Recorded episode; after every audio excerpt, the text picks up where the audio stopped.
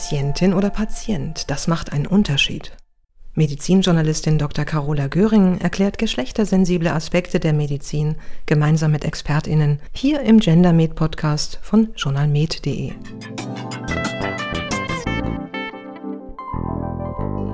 Liebe Hörerinnen und Hörer, schön, dass Sie reinhören. Heute spreche ich mit einer tollen Expertin über das Thema Herz und Geschlecht. Was ist für die Praxis wichtig? Ich bin Carola Göring und mein Gast heute ist Frau Privatdozentin Dr. Ute Seeland aus Berlin. Hallo, Frau Dr. Seeland, schön, dass Sie dabei sind. Hallo, Frau Göring. Vielen Dank für die Einladung. Bevor wir jetzt zum fachlichen Teil kommen, möchte ich Ihnen Frau Dr. Seeland kurz vorstellen.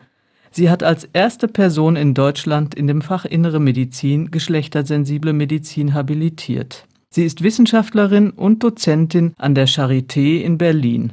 Und sie ist erste Vorsitzende der Deutschen Gesellschaft für geschlechtersensible Medizin, DGSGM. Sie ist Vorsitzende der Arbeitsgruppe Sex und Gender in der Kardiologie der Deutschen Gesellschaft für Kardiologie. Seit dem Sommersemester ist sie Gastprofessorin für Frauen- und Geschlechterforschung an der Universität Mainz. Ihren spannenden Lebenslauf mit viel mehr Details und den einzelnen Forschungsschwerpunkten habe ich in den Shownotes verlinkt. Ebenso die Homepage der DGSGM. Habe ich jetzt noch was Wichtiges zu Ihrer Person vergessen, Frau Dr. Seeland? Ich denke nicht.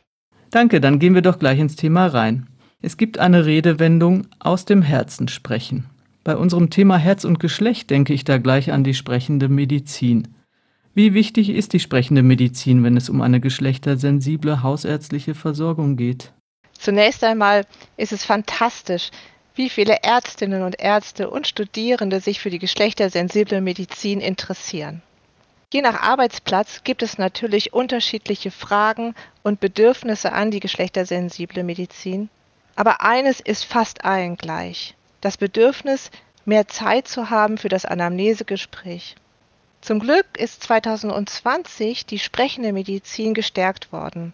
Das heißt, diese Leistung wird mit mehr Punkten in diesem einheitlichen Bewertungsmaßstabssystem, diesem EBM-System bewertet. Das ist natürlich prinzipiell schon mal richtig gut. Nun, es ist aber auch so, dass wir diese Zeit nutzen sollten. Und die Zeit ist natürlich immer noch eigentlich viel zu kurz. Aber aus meiner Erfahrung heraus lohnt es sich, zumindest beim Erstkontakt mit Patientinnen und Patienten, sich ein paar Minuten länger zu nehmen, also vielleicht 25 Minuten. Warum ist das wichtig? Geschlechtersensible Medizin schaut ja nicht nur auf das biologische Geschlecht, sondern sie schaut auch auf das soziokulturelle Geschlecht, was im Englischen als Gender bezeichnet wird. Und diese Interaktion von beidem, das ist das eigentliche, was wir erfassen wollen und was uns weiterbringt. Also was meine ich damit, dass man jetzt ein bisschen mehr Zeit braucht? Wofür? Ganz konkret brauchen wir mehr Zeit zum Beispiel, um die Schwangerschaftsanamnese zu erheben, weil das fällt manchmal doch hinten runter. Und das ist aber ganz wichtig, ne? weil Schwangerschaftsdiabetes, Schwangerschaftshypertonie, das sind ja alles Risikofaktoren, die man erst neuerdings kennt die auf lange Sicht auch kardiovaskuläre Erkrankungen auslösen können. Aber auch Verhütung ist zum Beispiel so ein Thema. Das sollten wir nicht nur den Frauenärzten überlassen, aber natürlich ist das deren Hauptthema. Aber wenn wir wissen, dass eine Frau zum Beispiel die Pille nimmt und wenn wir wissen, dass diese auch einen Einfluss haben kann auf die Blutdruckregulation, dann bringt uns das schon weiter, wenn wir uns fragen, warum hat denn die Dame jetzt vielleicht etwas erhöhten Blutdruck? Zu diesen weiteren anamnestischen Fragen gehören all die Fragen zu den Diversitätsfaktoren. Diversitätsfaktoren, da haben Sie mir jetzt ein Stichwort gegeben. Was versteht man genau darunter und warum ist es wichtig, die in der Praxis zu adressieren? Alter, Ethnizität oder Herkunft, wie man das gerade sagen möchte, das sind natürlich ganz wichtige Einflussfaktoren, wenn ich mich um geschlechtersensible Medizin mit weiteren Diversitätsfaktoren kümmere. Warum bringt uns das Alter weiter? Weil viele Dinge, gerade wenn ich an die Sexualhormone denke, sich über die Lebenszeitspanne verändern. Und um eine grobe Einteilung jetzt ganz konkret für die Praxis zu haben, bietet es sich an, einfach mal kurz nachzudenken, hat denn diese Person, die da gerade vor mir sitzt, einen Hormonstatus, der eher zur Prämenopause gehört, zur Perimenopause, zur Postmenopause oder ist es vielleicht sogar ein Schwangerschaftszustand? Und bei den Männern ist es natürlich auch wichtig zu wissen, sind wir in der Andropause oder im Übergang vor der Andropause zur Andropause? vor 40, nach 40, das sind oft so zumindest grobe Anhalte, die man durch die Anamnese herausbekommt oder dann schon mal ins Kalkül ziehen kann. Bezüglich Familienstand, auch da ist es immer wichtig, mal nachzufragen, genauso wie Bildung. Auch Religion kann einen großen Einfluss haben auf Krankheitsverläufe, auch auf Therapieadherenz zum Beispiel dann ist es natürlich auch immer wieder wichtig zu wissen, in welcher Rolle befindet sich gerade diese Person und welche Identität hat sie. Also kommt sie eigentlich mit dem Geschlecht, was durch die Geburt zugeschrieben worden ist, zurecht und kommt sie eigentlich mit ihren Rollen, die sie in der Gesellschaft hat, zurecht. Weil jede von uns und jeder von uns spielt sozusagen am Tag mehrere Rollen. Und das hat alles was damit zu tun, Krankheit, Krankheitsverlauf wirklich zu verstehen in der Anamnese, was ist noch wichtig, wenn man die verschiedenen Geschlechter berücksichtigt? Was ich unheimlich hilfreich finde und für die Anamnese, wenn eine Person vor mir sitzt, die sich irritiert fühlt, wenn man sie mit einem bestimmten Pronomen anspricht, dass man dann auch ganz klar fragt, wie möchten Sie angesprochen werden? Lieber einmal mehr fragen als einmal zu wenig, die Transgender-Personen, mit denen ich gesprochen habe, von denen ich das weiß, haben das mit einem eindeutigen Ja beantwortet, weil eine offene Umgang und eine direkte Ansprache, zum Beispiel, wie möchten Sie denn angesprochen werden? Mit Frau, mit Mann, mit Sie, mit er oder mit gar keinem von diesen Pronomen, dann ist das eine sehr, sehr gute und wichtige Basis für die Ärztin-Arzt, Patientin-Patient-Beziehung. Und Transgender-Personen sind dafür sehr dankbar. Ja, das sind ja schon sehr, sehr viele Aspekte, die Sie da genannt haben. Wir reden ja heute über geschlechtersensible Medizin und Herz-Kreislauf-Erkrankungen. Und die geschlechtersensible Medizin begann ja quasi mit der Entdeckung, die ja auch das Paradebeispiel dafür ist, dass der Herzinfarkt bei Frauen mit anderen Symptomen häufig einhergeht als bei Männern. Was sollte jeder Hausarzt, jede Hausärztin zu Geschlechteraspekten beim Herzinfarkt wissen? Also zunächst einmal ist es so, dass tatsächlich die Geschlechterunterschiede ja schon bereits in der Zelle beginnen. Das bedeutet, dass sogar, wenn man die Kardiomyozyten, also die Herzmuskelzelle, differenziert zu den anderen Arten von Zellen, die sich im Herzen befinden, wie zum Beispiel den Fibrozyten, das sind diese Bindegewebszellen, oder den anderen vaskulären Zellen, dann gibt es eine sehr, sehr schöne Arbeit in Nature veröffentlicht, die tatsächlich die weiblichen und die männlichen Herzen mal richtig auseinandergenommen hat. Und da haben die Autorinnen und Autoren gesehen und die haben es auch geschrieben, dass sie ganz überrascht darüber waren, dass tatsächlich die weiblichen Herzen mehr Kardiomyozyten im linken und rechten Ventrikel, das sind die Kammern, haben im Vergleich zu männlichen Herzen.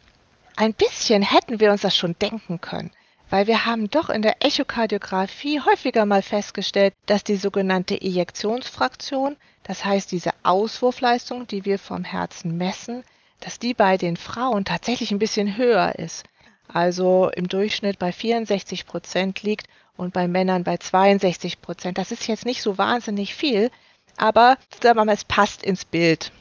Jetzt haben Sie mich gefragt nach dem Herzinfarkt. Der Herzinfarkt ist natürlich wahnsinnig gut untersucht und tatsächlich ist es aber so, dass wir durch den Blick, den geschlechtersensiblen Blick, sehr, sehr viel mehr dazu gelernt haben. Gerade hinsichtlich der Pathophysiologie und deshalb spreche ich persönlich sehr gerne von myokardialen Ischämien. Weil, wenn man Herzinfarkt sagt, dann denkt man immer an diesen klassischen Herzinfarkt, diese Obstruktion der Koronararterien, der Herzkranzgefäße.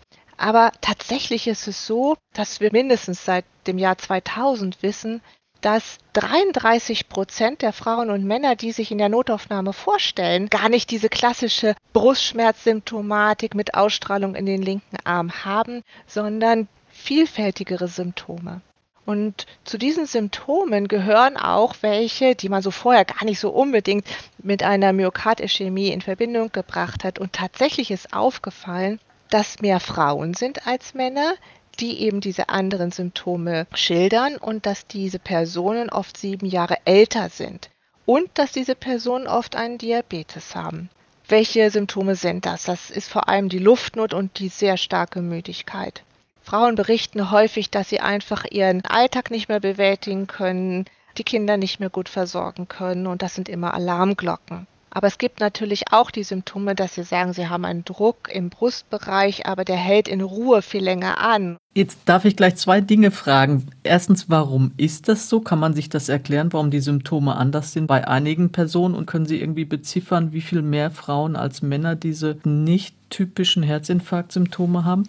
Genau, jetzt gehen wir schon sehr ins Detail. So wie ich Ihre Frage verstehe, ist es wichtig zu erklären, dass von der Pathophysiologie her es eben eher eine langstreckige Veränderung der Herzkranzgefäße gibt und dass diese häufiger bei Frauen, das heißt nicht, dass sie kommen auch bei Männern natürlich vor, aber häufiger bei Frauen entdeckt worden sind als Ursache eben für diese Symptomatik wenn man dann die Herzkatheteruntersuchung macht, findet man eben keine umschriebene Engstelle, die man dann aufdehnen kann. Und diese Symptomatik, die nennen wir mikrovaskuläre Erkrankungen, die auch noch verschiedene andere Ursachen sozusagen zu dieser Durchblutungsstörung führen können. Also wie zum Beispiel Spasmen, das sind krampfartige Verengungen der Gefäße oder auch tatsächlich Regulationsstörungen und das nennen wir dann funktionelle Störung, Regulationsstörungen der kleinen und mittleren Arterien im Herzen. Also wir haben ja nicht nur die großen, sondern auch die kleinen und mittleren, die ganz, ganz wichtig sind, um die Durchblutung des Herzmuskels zu regulieren. Und tatsächlich, wenn die nicht adäquat sich erweitern oder wieder verengen, dann kommt es genauso zu Durchblutungsstörungen. Und tatsächlich haben diese Erkenntnisse, die vor allem auch aus Los Angeles stammen von der Frau Professor Noel Bayre-Merz, ähm, dazu geführt, dass sich neue Vokabeln in der medizinischen Landschaft ausgebreitet haben. Das ist die Anoka, die Inoka und die Minoka. Das sind die Abkürzungen dafür, dass man sagt, okay, diese Person hat eine Angina pectoris Symptomatik, eine Brustschmerzsymptomatik, hat aber nicht diese, sag ich mal, klassischen Obstruktionen, Verengungen, Verschlüsse der Koronararterien, hat aber trotzdem diese Schmerzen. Und das liegt eben dann daran, dass diese mikrovaskulären Störungen diese Schmerzen auslösen. Und die INOKA ist dann die Ischämie, ja, also die nachgewiesene Durchblutungsstörung durch diagnostische Mittel. Und MINOKA ist dann der Herzinfarkt, tatsächlich, der eben auch durch diese anderen pathophysiologischen Ursachen ausgelöst werden kann. Das ist ja spannend. Jetzt dürfen unsere Hörerinnen und Hörer auch noch Vokabeln lernen. Was hat das denn, nein, anders gefragt, zu diesen drei neuen Unterkategorien der Herzerkrankung? Werden die dann auch unterschiedlich behandelt? Das ist eine sehr gute Frage. Wir sind jetzt an dem Punkt, wo wir tatsächlich darüber forschen, welche Medikamente denn dort eingesetzt werden können. Im Moment ist es so, dass man die Risikofaktoren behandelt. Tatsächlich eine richtig spezielle Therapie für diese funktionellen Herzerkrankungen haben wir noch nicht. Wir müssen sie erstmal verstehen. Was aber wichtig ist, tatsächlich ist die Krankenhausmortalität mit 23 Prozent sehr viel höher gegenüber von 9 Prozent, wenn diese unspezifischen Symptome genannt werden. Die Diagnostik ist auch eine andere. Und das hat sehr lange gedauert, bis sich das in einzelnen Herzkatheterlaboren durchgesetzt hat. Das heißt, wenn eine Frau auf dem Kathetertisch behandelt wird bzw. die Diagnostik durchgeführt wird, und die Kolleginnen und Kollegen sehen keine Verengung der Herzkranzgefäße, dann ist es ganz häufig dazu gekommen, dass man gesagt hat, oh, ich glaube, Sie haben gar nichts am Herzen. Ich glaube, Sie sollten vielleicht doch noch mal gucken, ob Sie nicht einen Orthopäden, eine Orthopädin oder eine Psychiaterin, einen Psychiater aufsuchen. Und tatsächlich weiß man eben heute durch diese Arbeit aus der geschlechtersensiblen Medizin, dass man dann eine weitere Diagnostik gleich hinterher anschließen kann mit einem sogenannten Acetylcholin-Test und einem Adenosin-Test, um diese Reaktionen, ja, um diese funktionellen Störungen der Kranzgefäße diagnostizieren zu können. Das heißt, in der Diagnostik sind wir schon ein bisschen weiter, aber die Therapie, da basiert es noch auf den Risikofaktoren. Ja, das ist wirklich sehr interessant, ein breites Forschungsfeld. Was von diesen vielen Aspekten, die Sie jetzt gerade genannt haben, ist denn jetzt wirklich für die Patientin und den Patient beziehungsweise für die hausärztlich tätigen KollegInnen wichtig? Ganz wichtig ist es, dass wenn eine Herzdiagnostik abgeschlossen ist, aber die Personen sich wieder vorstellen mit ähnlichen Symptomen, und das haben wir mal systematisch untersucht in einer Studie, es sind tatsächlich 60 Prozent derjenigen, die vor dieser Herzkatheteruntersuchung Symptome hatten, dann keine Diagnose bekommen haben, hatten dann weiterhin Symptome. Das heißt, es lohnt sich dann wirklich nochmal mit den Kolleginnen und Kollegen zu telefonieren und zu überlegen, ob man nicht diese funktionelle Katheterdiagnostik, die inzwischen auch übrigens bezahlt wird, nochmal macht. Dazu kommt, was wir in dieser Studie auch herausgefunden haben, das ist, dass ein Teil von diesen Frauen und Männern, und es waren eben überwiegend Frauen, Vorhofflimmern hatten. Mhm. Vorflimmern ist eine häufig verbreitete Rhythmusstörung. Und tatsächlich ist es noch nicht gelungen, in den Studien die Symptomatik wirklich so zu erfassen, dass man sagen kann, okay, eine Person kann jetzt genauso sagen, jetzt habe ich Vorflimmern oder nicht. Es ist eher so, dass dieses Vorhofflimmern asymptomatisch ist häufig.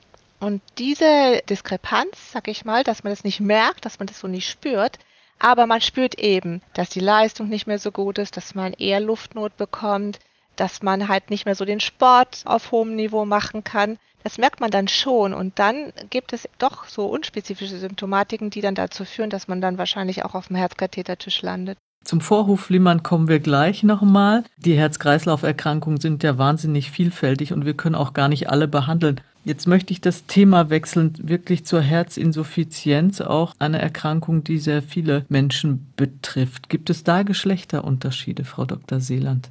Die Herzinsuffizienz ist auch super spannend. Zum einen ist es so, dass wir sehr starken Einfluss von den Sexualhormonen auf das Renin-Angiotensin-System haben, vor allem vom 17-Beta-Östradiol. Das Renin-Angiotensin-System ist ein zentrales System, was sowohl für die Bluthochdruckerkrankung wichtig ist, als auch für die Herzinsuffizienz, um das zu erklären.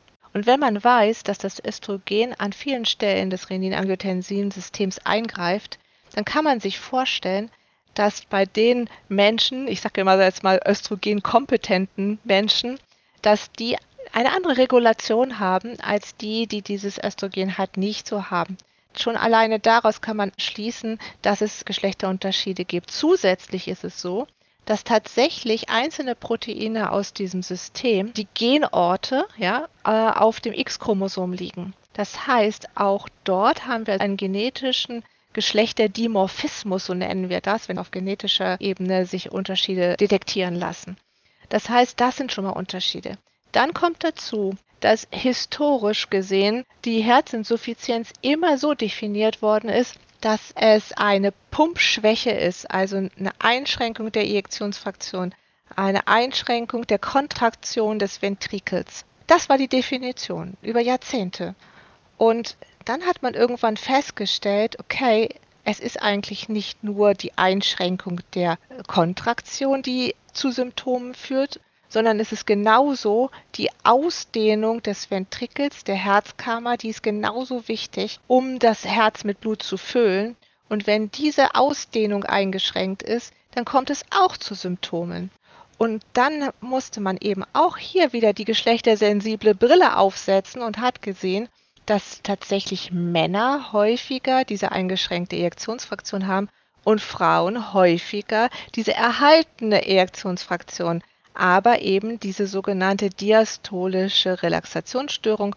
Und da steht bei den Frauen eben diese Luftnot bei Belastung im Vordergrund. Mhm. Tatsächlich ist das etwas, was auch im Alter ganz physiologisch entsteht, diese weniger Leistung. Und das abzugrenzen, ab wann ist das jetzt pathologisch und wann nicht, und da gibt es jetzt diesen Begriff der HFpEF, Herzinsuffizienz mit erhaltener Ejektionsfraktion, abgegrenzt zur HFrEF.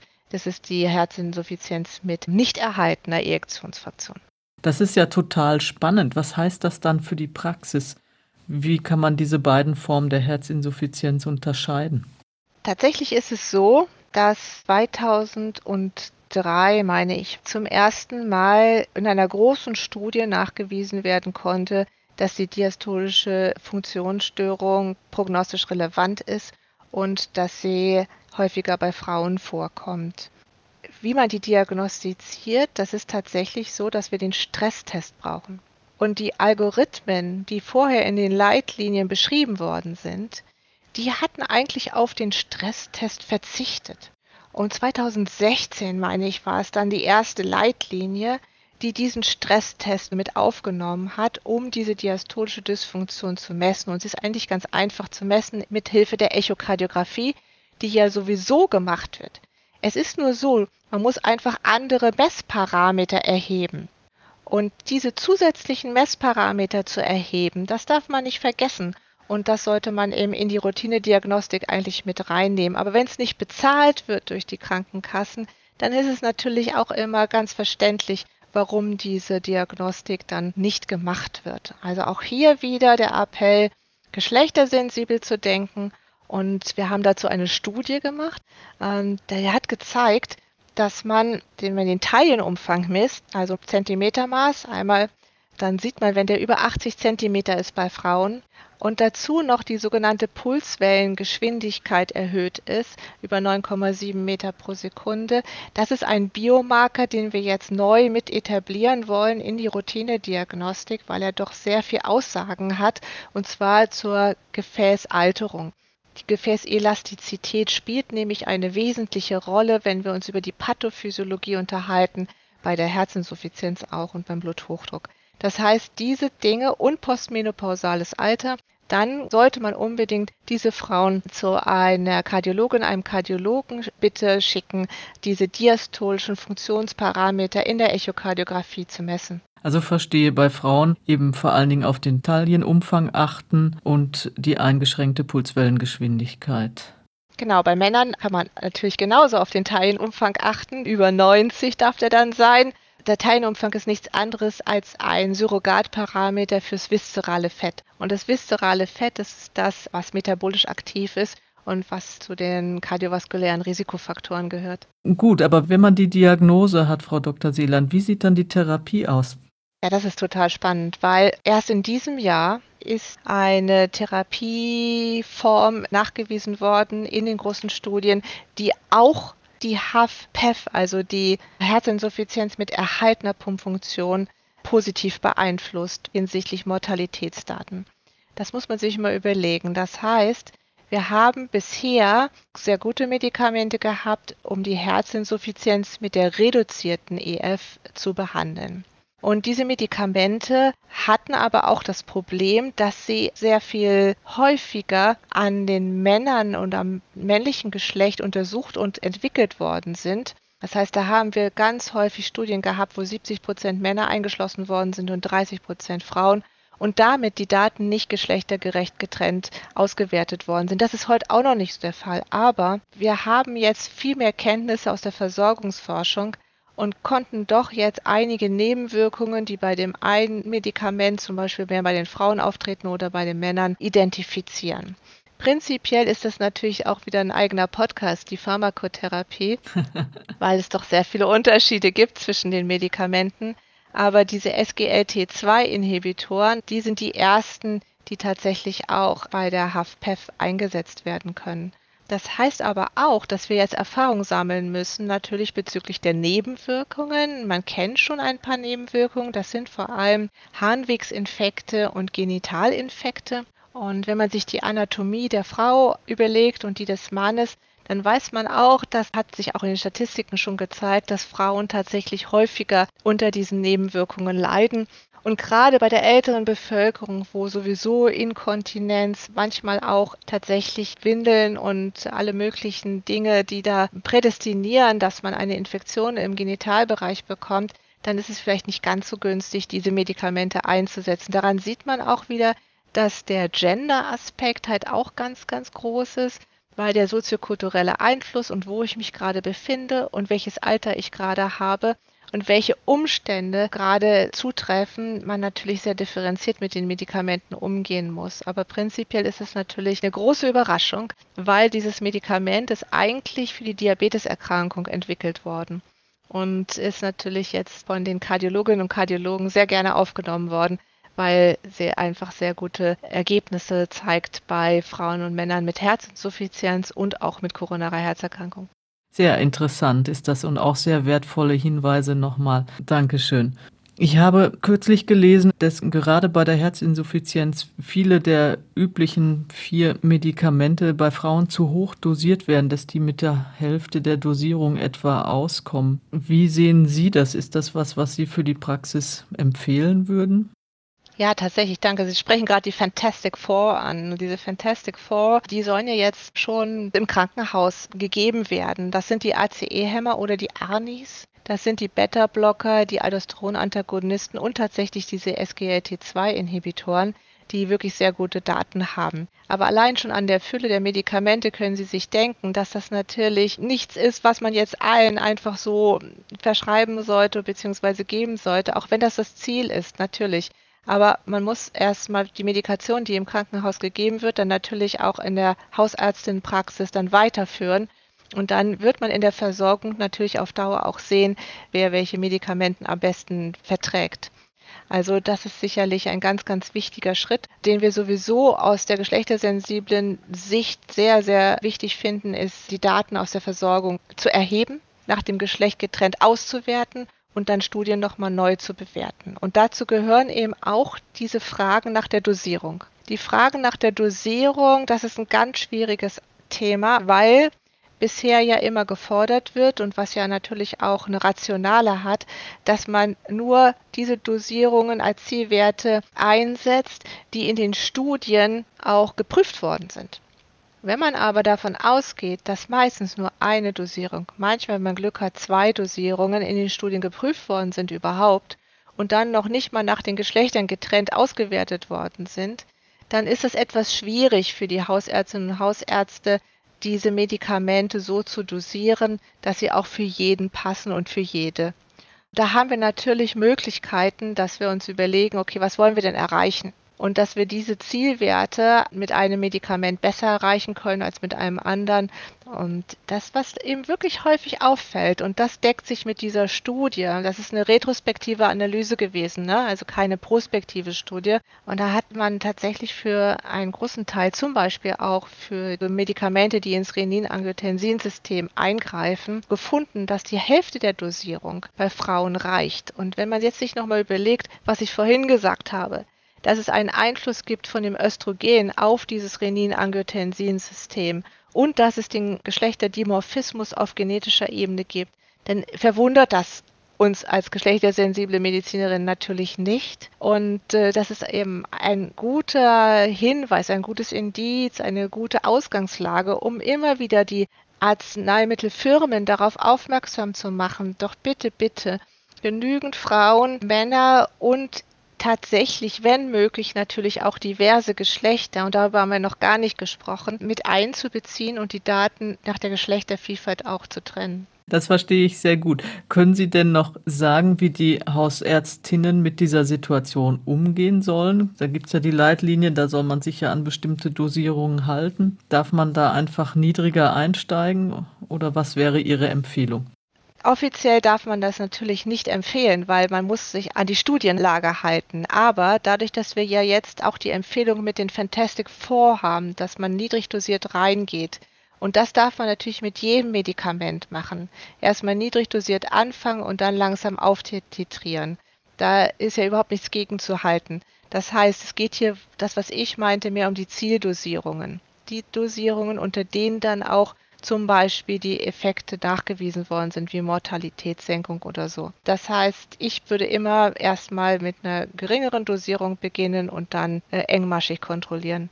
Mhm. Ja, vielen Dank, Frau Seeland, noch für diesen wirklich praktischen Hinweis. Wie ich schon sagte, es gibt ja so viele Herz-Kreislauf-Erkrankungen. Ein ganz wichtiges Krankheitsbild sind die verschiedenen Herzrhythmusstörungen. Was gibt es da für wichtige geschlechtersensible Aspekte? Bei den Herzrhythmusstörungen finde ich persönlich sehr wichtig, die Medikamente zu kennen, die eine sogenannte QTC-Zeitverlängerung machen im EKG. Warum ist das wichtig? Einfach deshalb, weil das alle Medikamente sein können, die auch gar nicht unbedingt mit dem kardiovaskulären System zu tun haben. Das können auch Antibiotika zum Beispiel sein. Es gibt jetzt auch eine größere Studie, die das nochmal systematisch untersucht hat. Und der Grund ist, dass diese QTC-Zeit, das ist ja im Prinzip nichts anderes als eine Zeit, die einen Teil des Aktionspotenzials in der Zelle beschreibt. Und diese Aktionspotenziale brauchen wir sozusagen als Taktgeber ne, für den Rhythmus. Wenn man weiß, dass das Östrogen zum Beispiel einen Einfluss hat auf diese Kaliumkanäle, die dort beeinflusst werden, da Frauen schon per se eine verlängerte QTC-Zeit haben, im Vergleich jetzt zu Männern, ist es auch klar, wenn man dann Medikamente gibt, die diese QTC-Zeit noch weiter erhöhen und wir einen Schwellenwerte haben, sagen wir mal von 500 Millisekunden, dass Frauen diesen Schwellenwert eher erreichen und dann kann es nämlich zu diesen sehr gefährlichen, lebensbedrohlichen Torsade de Pont Katarikardien kommen. Und das ist der Punkt. Die wollen wir natürlich verhindern eine Studie jetzt gerade aktuell erschienen aus 21, wurden mal die Daten aus den USA analysiert zu unerwünschten Arzneimitteln. Und da waren zwar 0,04 Prozent der Fälle, die überhaupt mit einer Torsade Pong Tachykardie dort aufgeführt sind. Das klingt jetzt nicht viel. Aber wenn man betroffen ist, dann ist es natürlich wesentlich. Und wenn man das weiß, wo die Ursachen sind, dann kann man die natürlich vermeiden. Und es waren 56 Prozent Frauen betroffen und 34 äh, Prozent Männer und der Rest, das waren diverse Geschlechter beziehungsweise keine Angaben zum Geschlecht. Und die vier Medikamente, die dort genannt wurden, oder fünf, die vor allem prädestinieren für diese Torsade Pantachykardien, wenn man die vielleicht äh, im Hinterkopf behält, ist das nicht schlecht. Das ist einmal das Amiodaron, dann ist es das Furosemid, das Methadon, das Citalopram und das Loperamid. Das heißt Medikamente, die man durchaus häufiger mal einsetzt in der hausärztlichen Praxis. Und wenn man dann ein EKG schreibt und die QTC-Zeit überprüft, dann ist man auf der sicheren Seite. Von daher finde ich das eine ganz, ganz wichtige Information. Ja, ein super Tipp. Auf der sicheren Seite sein ist immer gut. Sie haben eben schon das Vorhofflimmern angesprochen. Gibt es da Geschlechterunterschiede? Beim Vorhofflimmern ist es so, dass wir überlegen müssen, welche Trigger gibt es denn? Und tatsächlich sind wir da in den Studien noch nicht komplett, sagen wir mal, wissen wir das einfach noch nicht. Und das ist übrigens dieses Gender Data Gap, davon haben viele bestimmt schon mal gehört. Es gibt ganz, ganz viele Themen, da wissen wir es einfach nicht. Das liegt unter anderem daran, weil an Frauen häufig weniger Daten erhoben worden sind und nicht in die Auswertung und in die Konsequenzen eingeflossen sind. Aber was wir eben wissen, zum Beispiel beim Vorhofflimmern bei Männern, ist es häufiger durch Alkohol getriggert. Ja, das ist ein ganz, ganz wichtiger Punkt. Ich glaube, das wissen auch die allermeisten Hausärztinnen. Und bei Frauen ist es so, dass wir tatsächlich so nach Unfruchtbarkeit und nach Fehlgeburten fragen sollten, weil das sind tatsächlich anamnestische Hinweise, die im Zusammenhang stehen mit Schlaganfall. Ob da der Link über das Vorhofflimmern jetzt jedes Mal dabei ist, kann ich nicht sagen. Aber was den Schlaganfall angeht, da wäre es mir vielleicht wichtig noch zu sagen, dass Frauen zum Beispiel im Alter so zwischen 54 und 76 Jahren, so die Studienlage, wenn die eine Unfruchtbarkeit haben oder mehrere Fehlgeburten oder Totgeburten in der Anamnese, dass sie dann ein erhöhtes Risiko für einen Schlaganfall haben. Also 11 Prozent, das klingt jetzt nicht so wahnsinnig viel, aber wer betroffen ist und gerade von Schlaganfall, das ist nun mal sowas von limitierend in der Lebensqualität, sodass wir da auch, finde ich, alle ja anamnestischen Hinweise unbedingt benutzen sollten, um das zu verhindern. Da würde ich empfehlen, wirklich dringend aufzuklären und natürlich auch regelmäßig zu untersuchen auf kardiovaskuläre Risikofaktoren, um äh, diese gefährdeten Personen zu identifizieren. Ja, Frau Dr. Seeland, Sie haben eben schon gesagt, Alkohol ist ein Risikofaktor für Vorhofflimmern, zumindest bei Männern. Bleiben wir doch bei den Risikofaktoren. Es gibt ja viele Risikofaktoren für Herz-Kreislauf-Erkrankungen. Was gibt es für geschlechterspezifische Aspekte da? Was ist wichtig? Risikofaktoren, die ja in der Anamnese nicht fehlen dürfen, das sind die Schwangerschaftserkrankungen. Da hatten wir ganz am Anfang schon mal kurz drüber gesprochen. Schwangerschaftsdiabetes, und Schwangerschaftshypertonie, die nachweislich gerade auch die Präeklampsie mit einem erhöhten kardiovaskulären Risiko in späteren Jahren einhergehen. Das heißt, jährliche Kontrollen der Risikofaktoren sind hier sehr wichtig. Autoimmunerkrankungen, überhaupt entzündliche Erkrankungen, auch aus dem rheumatologischen Formenkreis, gehören genauso zur Anamnese dazu weil die auch nachweislich mit einem erhöhten kardiovaskulären Risiko gerade bei Frauen assoziiert sind. Bei Männern sollte man immer mal wieder nach der erektilen Dysfunktion fragen, da wir wissen, dass die erektile Dysfunktion tatsächlich gar nicht mal so selten ist, erst einmal. Und zweitens einen Hinweis auf kardiovaskuläre Erkrankungen darstellen kann und häufig mit dem metabolischen Syndrom assoziiert ist. Diese weiteren Risikofaktoren wie zum Beispiel der Lipidstoffwechsel, da wissen wir ja, dass das HDL zum Beispiel bei Frauen höher liegt als bei Männern, dass das LDL auch gerade in der Perimenopause sehr schwanken kann.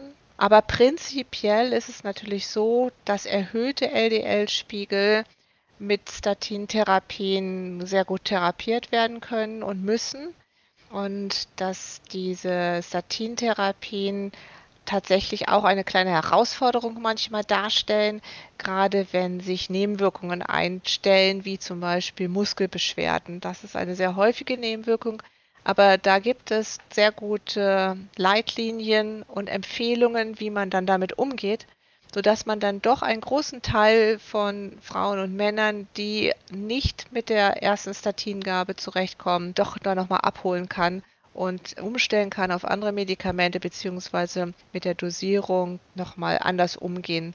Da gibt es also sehr gute Möglichkeiten, doch fast alle zu behandeln, die einen erhöhten LDL-Spiegel haben.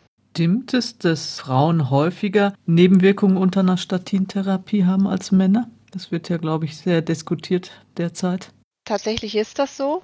Deshalb sind wir auch sehr froh, dass es jetzt eine Vielfalt von Medikamenten gibt, die auch den Lipidstoffwechsel sehr positiv beeinflussen, sodass man nicht unbedingt auf die Statine angewiesen ist. Wie sieht es aus mit Diabetes als Risikofaktor für Herz-Kreislauf-Erkrankungen? Gibt es da Geschlechterunterschiede? Ja, vielen Dank für den Hinweis. Der Diabetes Typ 2 ist tatsächlich assoziiert mit einem kardiovaskulären Risiko, was 2,3 bis dreifach erhöht ist bei Frauen im Vergleich zu gesunden Personen. Wenn man das mit der Lebenserwartung ausdrückt, dann ist es so, dass wenn eine Frau eine Diabeteserkrankung hat im Vergleich zu einer gesunden Frau, die Einbuße an Lebensjahren ungefähr bei elf Jahren liegt. Ui, das ist viel. Ja, das ist wirklich viel. Bei Männern eher bei zehn Jahren. Der Unterschied klingt jetzt nicht so groß, aber es gibt einen Unterschied. Und noch drastischer ist es tatsächlich bei der Kombination mit einer Niereninsuffizienz. Da hatten wir jetzt noch gar nicht drüber geredet. Das ist übrigens auch ein ganz wichtiger Faktor, wenn wir uns über geschlechtersensible Medizin unterhalten. Wir müssen uns bewusst sein, dass die Nierenfunktion im Alter doch deutlich abnimmt und tatsächlich bei Frauen schneller abnimmt als bei Männern.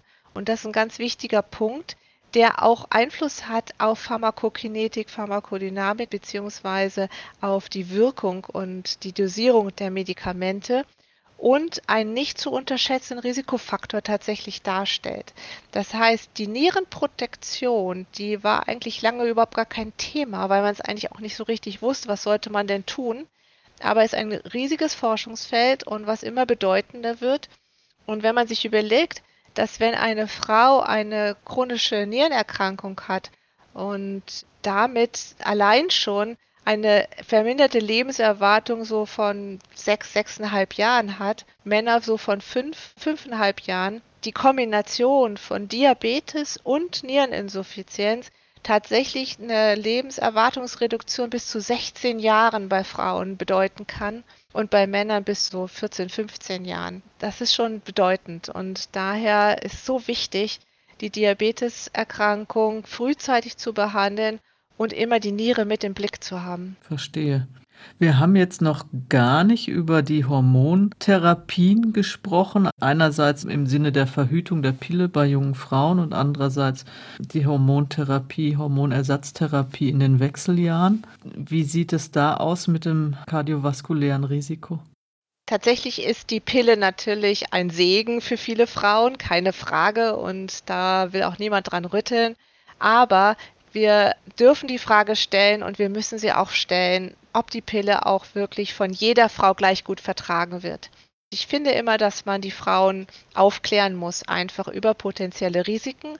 Und dazu möchte man natürlich Frauen identifizieren, die ein erhöhtes Risiko haben könnten, unter der Pille in ihrem Leben vielleicht eine Bluthochdruckerkrankung zu entwickeln. Was wir wissen ist, dass ein Drittel der Frauen unter der Pille eine Blutdruckerhöhung so bis zu 8 mm Hg haben. Das ist so der Grenzwert, den ich noch tolerieren würde.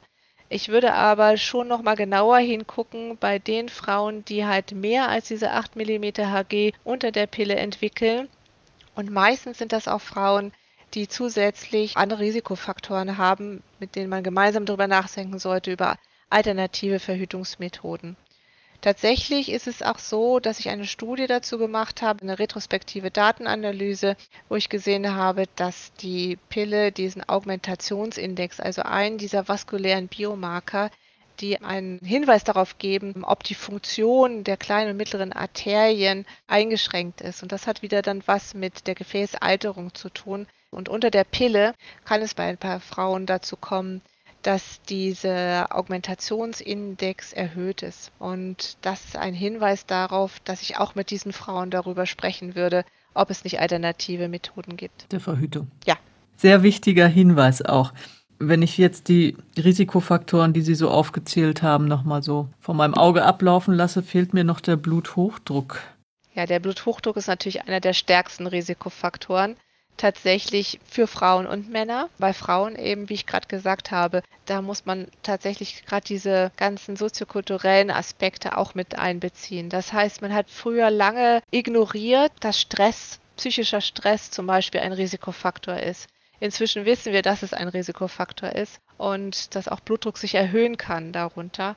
Das heißt, die Medikamente, die entwickelt worden sind für die Bluthochdruckerkrankung, helfen dann in diesem Fall natürlich nicht wirklich so optimal. Und das ist immer wieder das Gleiche, dass man doch sehr viele Gender-Aspekte auch mitdenken muss, die auch zu Bluthochdruckerkrankungen führen können. Dazu gehören einfach auch solche Anamnesen, die sich mit häuslicher Gewalt beschäftigen, die Diskriminierung jeglicher Art mit einbeziehen und die einfach mal so ein bisschen über den Tellerrand der reinen Kardiologie gucken. Denn es ist ja einfach so, dass Bluthochdruck tatsächlich bis ins letzte Detail noch nicht wirklich verstanden ist.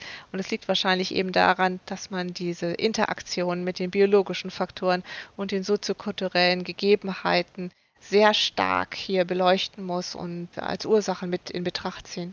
Ich glaube, also ich bin mir sicher, Sie haben die wichtigsten Risikofaktoren und vor allen Dingen auch die Geschlechteraspekte bei den Risikofaktoren jetzt aufgezählt, Frau Dr. Seeland. Und wenn man das Risiko kennt, kann man ja vorbeugen. Was sind da aus Ihrer Sicht wichtige Präventionsmaßnahmen? Protektive Faktoren, das ist ein Lieblingsthema von mir. Ich mag eigentlich viel lieber über die Faktoren reden, die zu einem gesunden Altern führen und überhaupt zu einer langen Gesundheit. Und dazu gehören sicherlich solche Dinge wie Bewegung, und da gibt es sehr, sehr viele gute Studien inzwischen dazu, dass die Bewegung einen ganz, ganz wichtigen Effekt hat auf den gesamten Körper. Und damit ist immer die Frage verbunden, ja, wie viel soll ich mich denn eigentlich bewegen? Diese 150 Minuten in der Woche sind, glaube ich, so ein ganz guter Anhalt, so dass man sich auch selbst motiviert, regelmäßig was zu tun, sportlich beziehungsweise schnelles Laufen. Bei Frauen tatsächlich hat sich gezeigt, dass sie sehr viel lieber motiviert werden, wenn Musik dazu gespielt wird. Also Sachen wie Zumba und Gymnastik mit Musik und so weiter, das motiviert einfach mehr, weil doch sehr, sehr viel auch über Motivation geht. Tatsächlich muss man von den Studien her die Männer nicht ganz so häufig motivieren, also die machen das dann doch schon ein bisschen eher von alleine. Wobei ich mir da nicht so ganz sicher bin, ob die Studien so gut gemacht sind, weil man hört ja häufig von den Frauen, ich ähm, habe genug in meinem Haushalt zu tun, da bewege ich mich genug. Ich glaube, dass da einiges an Bewegung noch nicht richtig erfasst ist teilweise. Das ist eben auch so etwas, dass man durch die geschlechtersensible Sichtweise einfach neue Ideen bekommt, wo man denn noch wo was untersuchen kann und sollte. Das andere ist die gesunde Ernährung. Da ist es ja auch sehr hochinteressant, dass doch häufig die Frauen für die Ernährung in der Familie zuständig sind, aber die besten Köche sind Männer. Das ist ein Thema, was uns alle betrifft. Und da fehlt oft natürlich dann auch die Zeit, sich gesund zu ernähren, aber die müsste man sich eben theoretisch nehmen. Und es gibt eine Studie, da hat so ein Computeralgorithmus das mal hochgerechnet, wenn man mit 20 Jahren beginnt, sich wirklich gesund zu ernähren und wir alle wissen es das, dass es halt die mediterrane Kost ist, dass man dann doch tatsächlich bis zu acht Lebensjahren auf seinem positiven Konto hat. Und das könnte doch eine Motivation sein. Mhm. Das ist eigentlich, glaube ich, jetzt so das Wesentliche an den protektiven Faktoren. Natürlich Rauchen, Nikotinabusus, das ist auch belegt, dass man möglichst viel daran tun sollte, nicht zu rauchen. Tatsächlich tun sich da Frauen manchmal schwieriger, mit dem Rauchen aufzuhören auf Dauer. Mhm. Protektiver Faktor Hormontherapie in der Perimenopause? auch ein ganz, ganz wichtiges Thema. Tatsächlich ist es so aus meiner Sicht, dass die Studien, die bisher bekannt sind, natürlich absolut zu respektieren sind. Diese Women Health Initiative Studie zum Beispiel, die eben gezeigt hat, dass wenn man mit der Therapie zehn Jahre nach der Menopause beginnt, dass das keinen Benefit hat, ja, kein protektiver Faktor ist für kardiovaskuläre Erkrankungen, sondern ganz im Gegenteil die Krebsstatistik erhöht hat. Das heißt aber auf der anderen Seite, wenn man früh genug beginnt, und dazu gibt es inzwischen auch ganz gute Studien, dass man dann nicht in diesen Risikobereich kommt. Maximal zehn Jahre, sagt man im Moment, früh genug anfangen und natürlich nur bei den Frauen, die wirklich massive Probleme haben in der Perimenopause mit der Umstellung. Aber dann zeigen die neuesten Daten, dass es machbar ist. Wir haben jetzt doch schon sehr lange geredet, Frau Dr. Seeland. Und zum Schluss wird es immer etwas persönlicher. Daher die klassische Frage schon hier im GenderMed Podcast. Wie sind Sie auf die geschlechtersensible Medizin gekommen und was motiviert Sie, sich in diesem großen Ausmaß zu engagieren? Ja, drauf gekommen bin ich tatsächlich damals, das war in Homburg, da habe ich Laborforschung gemacht und da ging es um Herzinsuffizienzforschung.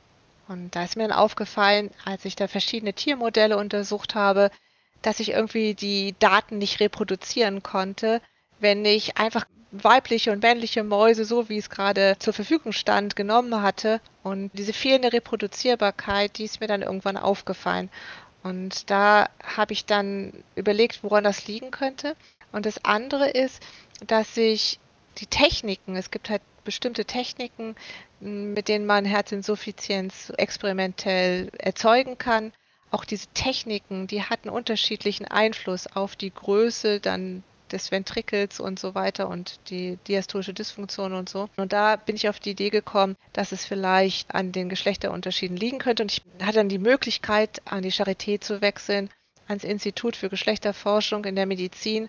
Und da wurde mir das dann jeden Tag immer klarer, wie wichtig denn diese Unterschiede sind und dass sie einfach auch mein eigenes Denken sehr bereichert haben und ja, neue Räume geöffnet. Ja, vielen Dank. Und jetzt wirklich die allerletzte Frage. Wagen Sie einen Blick in die Zukunft. Wie wird die geschlechtersensible Medizin in zehn Jahren in den Kliniken und Praxen aussehen? Ich bin da ganz klar. Und zwar ist es logisch, dass ich sage, dass die geschlechtersensible Denkweise und die Berücksichtigung dieser weiteren Diversitätsfaktoren, die wir ja jetzt auch alle mit angesprochen haben, dass das die Zukunft ist. Sowohl die Zukunft in den Hausarztpraxen als auch die Zukunft in den Kliniken, als auch in der generellen medizinischen Forschung. Und dieser Wandel, dass wir diesen Wandel erreichen, da müssen wir die gesamte Gesellschaft mitnehmen. Und dieser gesellschaftliche Diskurs über diese Geschlechterunterschiede trägt dazu bei, dass wir weiterkommen im Denken, dass wir natürlich auch besser werden, uns weiterentwickeln. Das ist ein Prozess, in dem wir uns gerade befinden.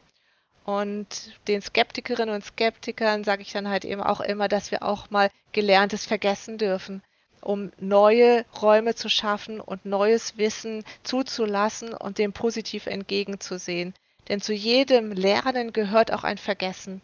Ich kann alle verstehen, die sagen, wieso sollen wir jetzt die ganze Medizin revolutionieren, aber es ist die Zukunft. Vielen Dank, Frau Dr. Seeland. Sie haben uns jetzt mitgenommen in das breite Feld der Geschlechterunterschiede bei Herz-Kreislauf-Erkrankungen und haben es geschafft, einerseits einen tollen Überblick zu geben über das wirklich komplexe Feld und andererseits so viele praktische Hinweise zu geben, die sowohl Ihre KollegInnen als auch die Patientinnen beherzigen können. Das finde ich wirklich toll. Dankeschön. Sehr gerne. Und jetzt geht der Ball an Sie, liebe Hörerinnen. Hat es Ihnen gefallen oder weniger? Schreiben Sie uns oder schicken Sie uns eine Sprachnachricht. Vielleicht haben Sie auch Themenvorschläge. Die Kontaktdaten finden Sie in den Show Notes. Vielen Dank fürs Zuhören und bis zum nächsten Mal, sagt Carola Göring. Dieser Podcast wird Ihnen präsentiert von journalmed.de, dem ärztlichen Fortbildungsportal für Praxismanagement, Pneumologie, Kardiologie und Gastroenterologie. Abonnieren Sie uns bei den üblichen Streamingdiensten und natürlich direkt auf journalmed.de. Neue Folgen gibt es alle 14 Tage dienstags. Hören Sie rein. Dieser Podcast dient ausschließlich der neutralen Information, Fortbildung und Unterhaltung Er ersetzt nicht die fachliche Beratung durch Ärzteschaft oder Apothekerinnen.